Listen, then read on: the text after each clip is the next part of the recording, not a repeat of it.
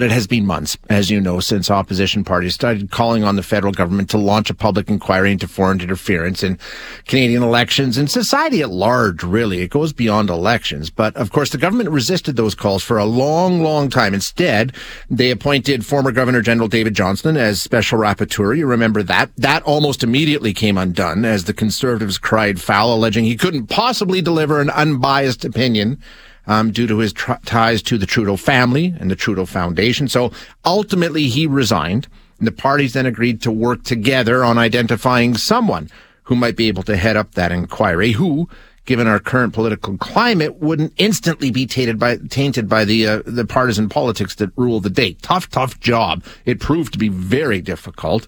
But yesterday, the Public Safety Minister, Dominic LeBlanc, announced that at long last, they had managed to come up with somebody that they think will be able to do this job. And like I say, it took a lot longer than people had expected, but we finally got there. The Government of Canada, with the support of all recognized parties in the House of Commons, will appoint the Honourable Marie-Josée Hogue, a judge of the Court of Appeal of Quebec, to lead a public inquiry established under the Inquiries Act. Okay, so will she be able to do the job? Joining us to talk about this is Stephen Chase now, a senior parliamentary reporter at the Globe and Mail. Stephen, thanks for joining us again. Appreciate your time, as always.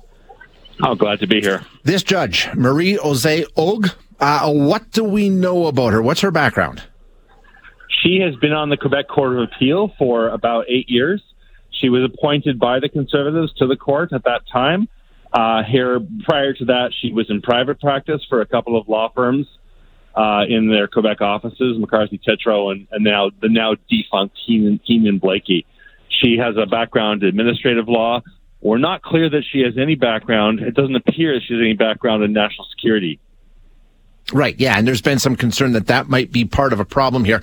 Do we know how she got on the list, how she got into contention? We know all the parties put forward a list of names. Was it announced at all as to which party put her forward? Did she cross over on different lists, or do we not know that?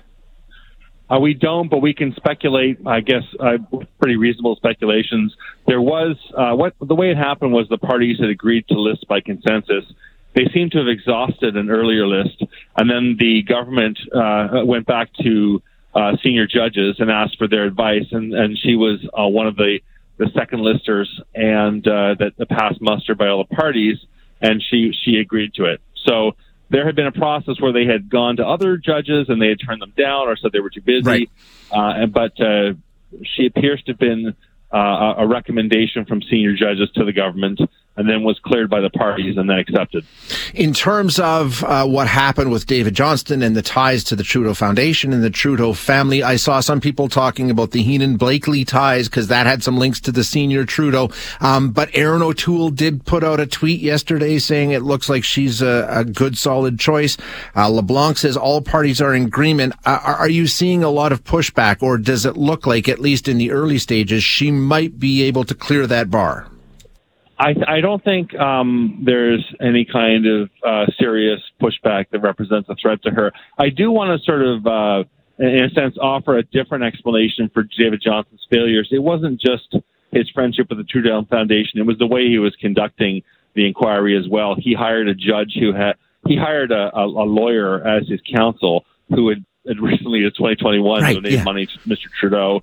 And he had also hired a PR firm to help him with this inquiry that had, in fact, defended and worked for one of the subjects of the inquiry, Hand Dong. So there was a lot more than just, family connections that dogged Mr. Trudeau. I think everyone's going to give Justice Hogue the benefit of the doubt at the moment. The challenges that are, in fact, is she being given enough time, and is the mandate too broad? Let's talk about that mandate. We did learn the terms of reference, examining and assessing interference by Russia, China, and other foreign states. Now, again, all parties submitted this. All parties were involved in drawing this up. Like you say, it's pretty broad, Stephen, and the timeline's pretty tight, isn't it? It is. Just with the timeline, first of all, the first report is due in 5 months at the end of February 2024. The second report is due at the end of next year. The first report is supposed to deal with interference in the 2019 and 2021 elections. The second report is broader and goes and looks at what we could do to protect against future interference and it's sort of a more holistic report. Some of the concerns people raise is, you know, how is she going to get how is she going to get this up and running quickly? How is she going to have enough time to do a better job than Mr. Johnston did? It's possible she may ask for an extension. With respect to the mandate, you know, it's clear that many countries attempt to conduct foreign interference in Canada. However, CSIS has specifically singled out China publicly in public statements, saying they are the foremost aggressor. And some national security experts have said we shouldn't be diluting our wine here. We should be focusing on the foremost aggressor. But Ms. Justice Hogue will have the freedom to go where she wants. Okay.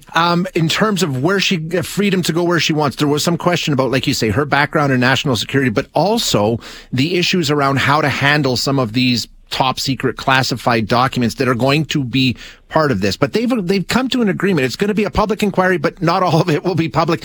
I mean, have they managed to solve that issue, do you think? I think so. That was one of the excuses that the Trudeau government had put forward before for why they shouldn't have a public inquiry, because so much would have to be held in private. But in fact, we have a history in this country of recent public inquiries into Air India and also into the rendition of a Canadian named Maher Arar. And those were both conducted partly in public and partly in secret. So I don't think people are worried about that. The feeling is that we've got somebody who doesn't seem to be connected to the sort of Canadian political establishment, and the real question is, do you have enough time?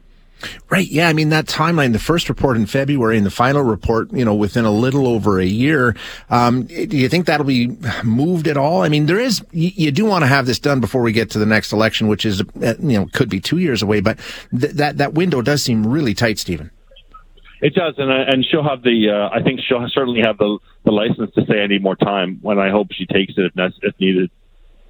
Yeah, exactly, but we'll see where this goes. Stephen, thank you so much for your time. As always, appreciate you being here.